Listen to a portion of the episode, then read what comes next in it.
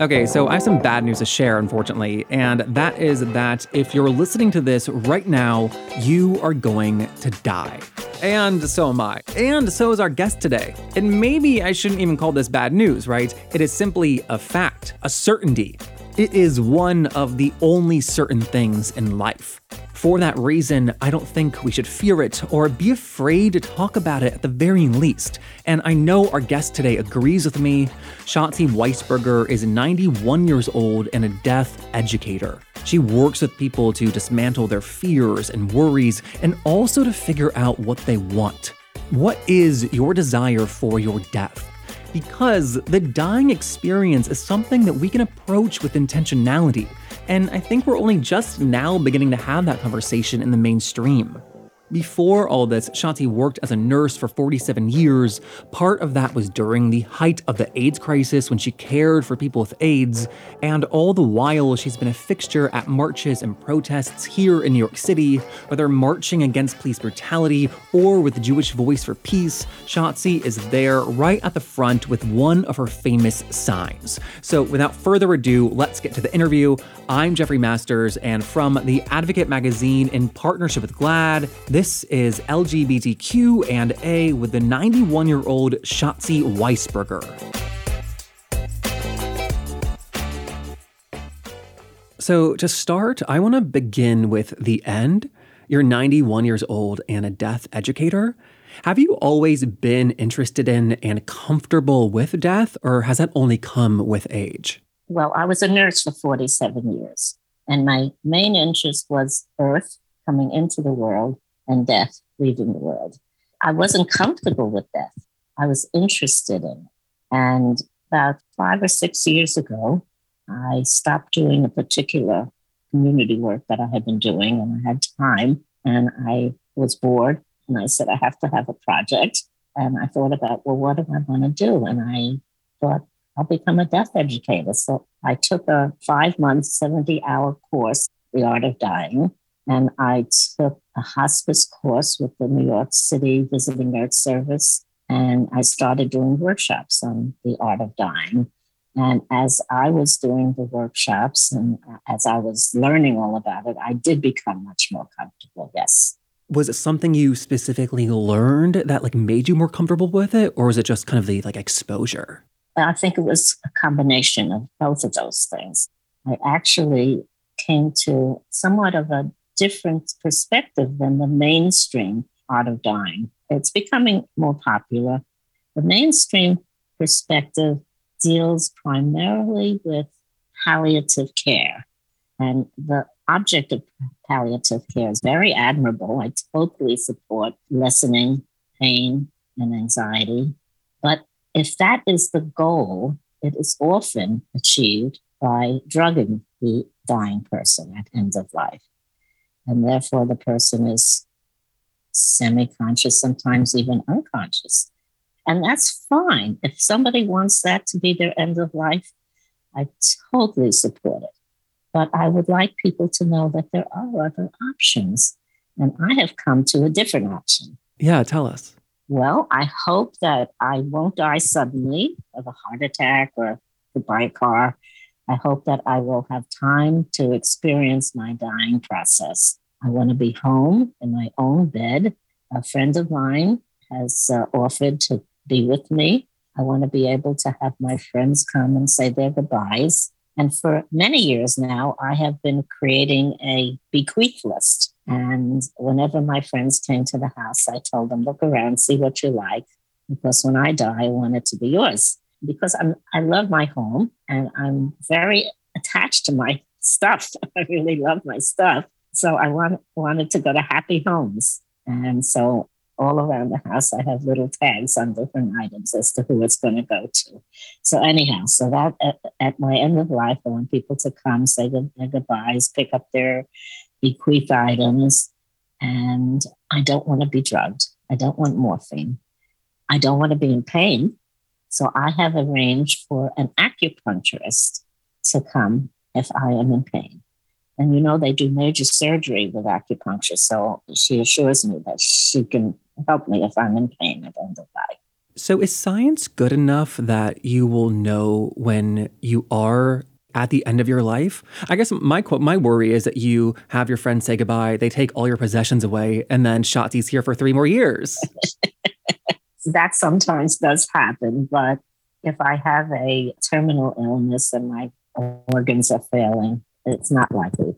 When I do die, my friend who I mentioned that's going to be with me, plus Amy Cunningham, who is my funeral director. She's in Brooklyn, practices in Brooklyn. So Amy and my friend Gina and two other dear friends are going to prepare my body. They're going to bathe me and wrap me in a shroud because I am going to have a green burial.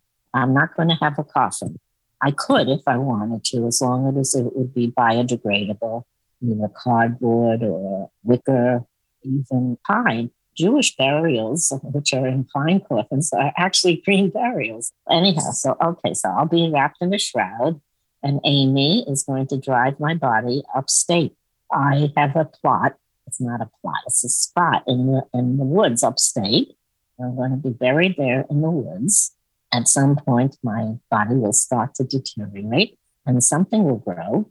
Might just be weeds, or it might be a bush or a flower. It might be a tree so I perceive my end of life as bringing life into the world. That's what I'm hoping for. Whether or not it happens that way, who knows? We'll have to see. But that's that's my desire. I want to go back to what you said about your body being prepared by your friend. I think you said washed and bathed as well. Correct me if I'm wrong. It's my understanding that it is a Western world thing and also new in the West to experience like fear and disgust around dead bodies. That's fairly new in history, right? I've done some research and it's controversial. Some of the research claims that over 100 years here in the United States, uh, people didn't go to the hospital, they died at home. So Others were much more familiar with the dying process. So a lot of the research goes in that direction. But I've also read that there's always been discomfort around death. Where does that discomfort come from? Is it about the fact that we don't know what happens? Is it about like pain? Actually, up until quite recently, there wasn't much people could do in terms of pain, pain relief. And I think perhaps people weren't as afraid of pain as we are today we, we really don't want to have any pain whatsoever, as if pain is not part of life, as if dying is not part of life. And we are also like keeping people alive much longer than ever before in history. Absolutely. I, I, fear this makes me sound like ableist, but if I'm 90 years old and I cannot walk or talk, I don't know that I would want to live for 10 more years like that personally, being kept alive. I totally understand that. Absolutely. And of course, there's a big movement, used to be called, and some still call it doctor assisted suicide. It's called a death with dignity? Yeah, that yeah, death with dignity. And it's called medically assisted end of life. There aren't that many states that actually do have that as a law. I prefer VSED, VSED, voluntary stopping eating and drinking to me, that is a much more intimate, personal decision. I actually, a good friend of mine chose VSED. It took her 10 days and then she was dead. It can take longer, it can take a few weeks. You know, people think, oh, I couldn't go without food, I get hungry. It's not a big deal. You get a little thirsty. My friends occasionally would ask for a sip of ginger ale, so that did not hydrate her. That kind of relates back to what you were saying earlier about how we medicate and often over medicate people like in the end of their life. And it's like if you're being over medicated and you can't speak, you also cannot ask for that if you desire it, like a medically assisted death, like to, to, to end your life. Oh, definitely, definitely. It's quite a, a complicated procedure. In general, it differs from state to state, but in general, you have to have two doctors who will ascertain that you will die within six months. That is generally the case. Now, some people who can afford it go to Switzerland, although it is a little complicated there as well. You don't have to be, you know, it could be at, at any point in your life. It doesn't have to be just a confirmation or end of life. I use this phrase, death educator. I think most people don't actually know, haven't heard that before. Do you mind just explaining a bit about that work you do? Yeah, well, I do workshops. I actually have continued to do a virtual workshop the past two years. It's once a month and it's 6.30 to 9. You may have heard of death cafes. They were started over in, in Europe and they came here as well. I don't do a death cafe because the death cafes have a particular format. They don't allow for any agenda. And when they first started, that made sense because who knew? no one knew anything about it really to speak of. But in the past few years, we've learned a lot. And so the one that I conduct, we ask someone in the group if they would like to do a short presentation on a particular subject. Five ten minute presentations on loneliness, pain, on green burials. Is there an afterlife? And then after the presentation, people can respond to that or discuss anything else they want to discuss. So that's how the group that I'm conducting runs. And I, I really like that format, given that there is information and I, I want people to be able to share that information. I mean, so like death aside, what has been the hardest part of aging for you?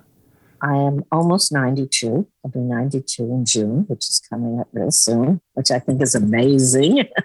and only very recently, actually just within weeks ago, I started to experience quite a bit of pain. Actually, it was months, not weeks, months ago. I started to experience quite a bit of pain in my right foot. I do have a deformity there, but generally I wasn't in much pain then I, recently I started to, it's hard for me to walk, even not walking, even just sitting, this, the foot does pain me. When I think of it, I think how lucky I am that here I am almost 92 and I'm first experiencing chronic pain. It's amazing. So many people suffer so much, and I have been very blessed, very lucky. Aging has been pretty easy for me. I have been very lucky. That's an amazing answer. Well, I think it is amazing that I'm still alive and that my getting old has been as easy as it has been. Yes, I think it is amazing. I agree. And so going back in time, you were a young adult and you went to school, you married a man. How aware were you at that time that you were gay? I wasn't aware. I wasn't. As a matter of fact, after I left my marriage, and it wasn't because I had decided that I was gay, I just was in a very unhappy marriage. And then I did fall in love with my best friend, but it, it didn't work. And it worked for her. She went on and she had wonderful relationships. And I was very intimidated by it. My background is that my mom was a lesbian in an age when being a lesbian was very different than what it is today. Whoa, so you were born in 1930. Your mom must have been like in the 19, early 1900s? Yes. Yes. And so was her being a lesbian like an open fact that you grew up with? No, it was totally hidden. Oh. She actually lived with her partner. We lived in a one bedroom apartment, and my sister and I shared the bedroom and my mom and her partner went in a day bed in the living room. So over the years, I thought, I wonder, I wonder if they're, I don't know if I had the terminology, but I wondered if they were gay. And I said they couldn't be because I couldn't believe that I would not have ever noticed something about it. That they, they were so cautious. They never so much as touched each other gently or, you know, looked lovingly at each other. So I said, no, they couldn't be. But, and then many years later, I was already a, an adult. And I took my mother and I said, tell me the truth. Because what I was referring to was when I was five years old, my dad took me and my baby sister away from my mother, and I grew up in foster homes for a few years. And I never understood what was going on. So when I said to her, Tell me the truth, so she explained that she and Mickey had been lovers, and my dad had done this because he was so angry. And I wasn't at all surprised. Wow. And were you out to yourself at that point? I was semi out. I was a political lesbian for many years. I just loved being around lesbians. And I didn't have a relationship, and I didn't have one for many years, actually. And my mom, who was in a 47 year relationship, uh, she and her partner were grand marshals at one of the gay pride marches. I I did not even have a 47 month relationship. and so you described yourself as a political lesbian. So like your all of your energy was going towards activism and politics at that point, you're saying? Yes. Yes. What were those early causes you were fighting for? I was very much into arguing against nuclear technology. My first demonstration, one of my earlier demonstration was here in New York City, and we did a die-in, you know, along with other people lying on the ground. And I started to cry because I felt that I was in the right place, doing the right thing with the right people. I felt very together about it. I have been a, an activist ever since. Was that group don't. That stood for Dykes Opposed to Nuclear Technology? Yes, along with Doris London and one other person, the founding members of Don't. I think what stands out to me about Don't, Dykes Opposed to Nuclear Technology, is that that is queer people fighting for a cause that is not queer, right? Nuclear technology like affects everyone. Yes. Was it most of your activism like lesbians fighting for causes that were not queer only? Yes, in my case, yes. I, I have many friends who primarily focuses around being queer. I was more into what's happening in the world, not just with queer people. Yeah. When you said you weren't dating, to me, some of the most successful activist groups in our country, they also functioned as social groups. And that actually like proved helpful for the movement and their goals. But for you, you were not also meeting women and dating them throughout this. No, I was. I wish I was.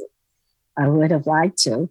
I mean, now at almost 92, I wish I had a kissing buddy, but it's not likely to happen. Did you have any great loves in your life? No, I did not. I did not. Um, the last relationship I had, which was quite short, only months long, was the best sexual relationship I had ever had. Prior to that, sex was often associated with anxiety. Sometimes it was good, sometimes it wasn't. There was always, almost always, a lot of anxiety around it. Whereas in this last situation, anxiety wasn't there. It was just passion. That's amazing. Were you in your 80s at that point? Yes. Yes. That's nice to have found that. Yes. Never too late. I asked that question about relationships. I don't have any judgment there. I don't think that that is mandatory for a fulfilling life by any means. I don't think it's mandatory, but I think it's wonderful when it happens. I also was wondering because you grew up in a time, at least in my opinion, where if a woman was single, she was like quote unquote would like failed in some way, right? Mm, yeah. The expectation was you got married, you had kids, you created a family. Maybe you worked, maybe you didn't. And so I don't also want to leave out your current activism because you are still involved today.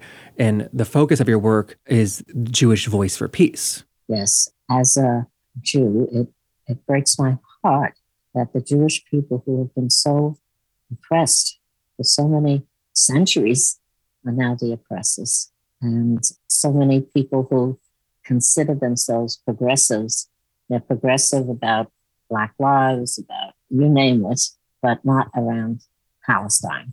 And so they can't, they're not progressives. They consider themselves progressive, but having the exception is not, is not viable.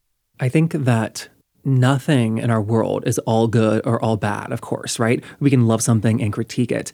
And yet somehow Israel holds this really special place in like public discussions where you cannot critique it publicly. And I also find it, to be honest with you, a little bit like challenging to speak about publicly because I think that people hear the words Israel, they hear the words Palestine, and their ears close. They cannot engage in public discussions. It's a really like a bizarre thing, at least in my experience. Absolutely bizarre. I and any others who say anything about Israel, anything negative, we're called anti Semites, which is nonsense. I mean, there is anti Semitism is real, and it's serious and it's a major concern. just the other day, a group of Jewish youngsters, I think age 12 to 16 ish, were accosted by three white kids. One had a sword, another had a, a knife. Uh, I forget what the third one had, some other weapon. There was no actual physical contact, but there was threats right on the streets in the daytime and right in, in the neighborhood. I mean, definitely, uh, you know, the, the white supremacist movement is very anti Semitic, but uh, many people think of Israel has to exist because Jews have to have a safe place to run to. I think Israel is a sitting duck. I think it's the most dangerous place for Jews these days. I don't want to ignore anything that like any one country is doing, but I, I also am fascinated by the fact that Israel is a very, very, very tiny country in the world, and yet it commands a massive amount of attention in the ways that, like, almost on the same level as China. China is a gargantuan country, and the things they're doing to like the Uyghur population, I find so bizarre that we don't like talk about these like re-education camps that are happening. Millions of people that that affects and yet we've decided to ignore that and live with it. Israel and Palestine, you know, obviously very serious things are happening there. I, I find it quite devastating, but it has also become a massive political issue in the US in the way that few other things have. Uh-huh. It's interesting to say the least. I think in many cases it's a sense of shame over the Holocaust, over the Nazi activity. And in terms of Jews, I think it's a commitment to victimhood. Because that has also been our story for 2,000 years. So it's hard to like change that image in our minds. Right. Aside from being horrendous in terms of what is being done to Palestinians, I think it is horrible of what's being done to the Jewish psyche as well. Oh, I never thought about that part, but I think that's right. You know, I do have to let you go, but I really enjoyed talking to you. It's been lovely. I, I had dinner here. I, I, invited Jason Rosenberg. Oh, yeah. And he said he's a friend of yours. He knows you. He's a, an amazing young activist in New York. I mean, I say young, I'm like three years older than him. yes, yes. Actually, the last demonstration, he pushed me in a wheelchair so I could be part of the demonstration because I have trouble walking these days. Yeah, that's how we met. Oh, I love that. Yeah. I hope you stay well and let's keep in touch. Now, after we spoke, Shatzi called me and wanted me to tell you that if there are any lesbians out there who are single and open to the possibility of connecting on a deeper level, feel free to reach out. So if that's you or someone you know, let me know, and I'm more than happy to play matchmaker. This interview with Shatzi is part of our new Elders Project, where we've been talking to amazing people, people like the 87 year old trans elder Barbara Satin. She said, You know, you have lived your life as though you have been cursed by God. Have you ever stopped to think that maybe this is a blessing from God and that maybe God has blessed you with this gender identity? I hadn't ever thought anything positive about what I was doing. And I realized that it hadn't been much fun living it as living life as as being cursed by God. I thought I would try and live it as a blessing from God. That full interview with Barbara is available in our podcast feed, and we've also got a link to it in our show notes. We're brought to you by The Advocate Magazine in partnership with GLAAD. I'm Jeffrey Masters on Twitter and Instagram at JeffMasters1. Come find me, and I'll see you next week. Bye.